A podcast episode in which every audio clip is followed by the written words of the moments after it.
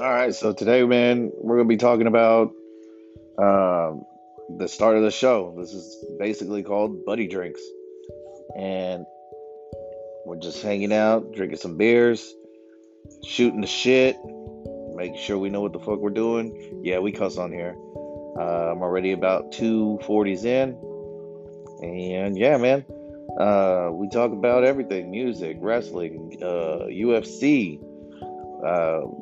Work. Why not talk about work? You know, this is what we're gonna live for. This is what we're gonna do. We want to do something different. We want to do something nice. It's just me right now. My name is EC, and uh, for all of y'all who want to uh, tune into the channel, just keep on tuning in. My brother is gonna be a part of it.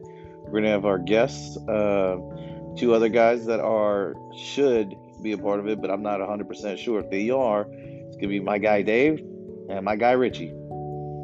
So we're gonna do our things, and this is just a preview of what's to come. We talk about anything and everything. We drink, and I mean, let the juices go flowing.